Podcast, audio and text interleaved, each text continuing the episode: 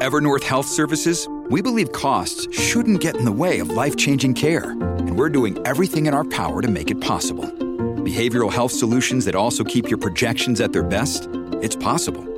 Pharmacy benefits that benefit your bottom line? It's possible. Complex specialty care that cares about your ROI? It's possible. Because we're already doing it. All while saving businesses billions.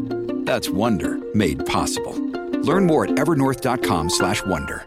We've been covering uh, Premier David Eby uh, housing announcements quite extensively. You know, when he was named uh, Premier, he promised uh, that he would um, be focused, laser focused, uh, on the issue of housing. He's actually ma- named a housing minister, Ravi Kahlon. Uh, he, along with the housing minister and the Vancouver mayor, the other day announced 90 new units to be built, two modular structures that would hopefully replace some of the tents that we see along Hastings Street and Crab Park. But when he talks about housing, there's many promises he's also made during the NDP leadership run as well. Global BC's legislative reporter Richard Zussman uh, has been speaking to uh, Premier Eby as well. Uh, he tried to get him to focus a little bit more on some of the other promises, and uh, he uh, chatted with uh, the Premier earlier today. So I wanted to bring him on to get a sense of when we can expect some of these and what those announcements will be um, in the new year. Richard, welcome. Hey, Jess. Thanks for having me. Yeah. So let's talk a little bit about your conversation with the premier today.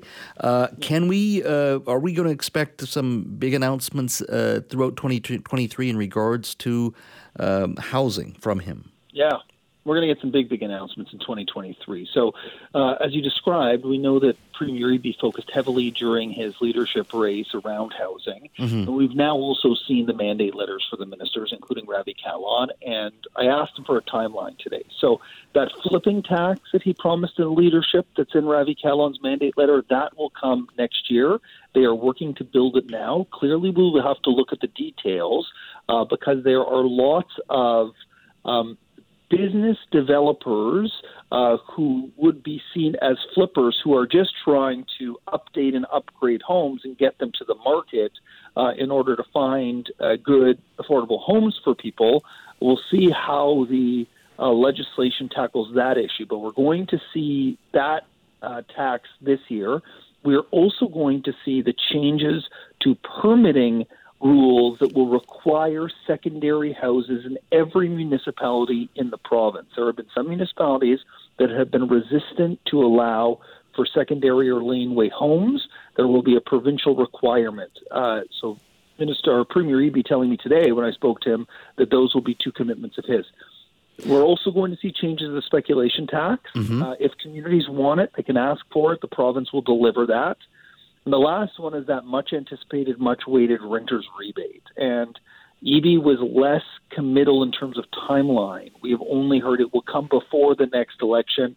It is proving to be complicated, but I was told today that it is before um, experts at the Ministry of Finance to figure out how to potentially build a renters rebate program uh, for British Columbians. You'll remember $400 was promised all renters 2017 election. Mm-hmm. You know, with inflation, with the cost of things, $400 does not go as far today as it went in 2017. So I will be curious to see the other part is whether this is means tested. That was one of the big criticisms all along, Jazz. Yeah. I, I used to joke that uh, you know a star defenseman for the Canucks who rented a Yaletown apartment uh, would get four hundred dollars, just like a single mom, uh, you know, trying to to get through you know a monthly bills would get. So I think there likely will have to be some means testing because uh, that is a clear challenge within the way that the, the NDP originally laid out the renters rebate. Yeah, it's it's something, but certainly in the downtown area where one bedroom suites are going for twenty five hundred dollars a month, the four hundred dollars doesn't go very far. But you know, it's it is something. So I'll say that. Uh, and let me just t- touch on a couple things. The secondary suites, where they want to legalize them throughout the province, there'd be a lot of neighborhoods in Metro Vancouver, when you think about it, or anywhere really, that prefer not to have suites. Older neighborhoods. Yeah. I mean, that's a huge impact a, on how do you legalize them, and then B, just parking issues, uh, you know, practical issues in and around neighborhoods. And the second issue, uh, let's touch on uh, the house flipping thing. There are a lot of mom and pop companies, and that's what they do. They buy a home, they tear it down, they build a new one, they sell it. Now, one could argue a $1.5 million home uh, torn down and then resold, let's say for two and a half million dollars. That makes it unaffordable for some, and maybe he wants, Mr. Eby wants to deal with that. But one could also argue there's a lot of, like I said, mom and pop sort of developers. That's what they do. So he's going to yeah. probably take their market potentially away, or in some capacity, he may do so. So there's a lot of uh, political landmines he's going to have to work around on some of these uh, issues that they're hoping to tackle. Yeah, the challenge was that last example you brought up is if you have a developer who's working on a project very quickly in a home that's in essence in disrepair, who is going to come in and do that work? Like, yeah. will the province then fill that void?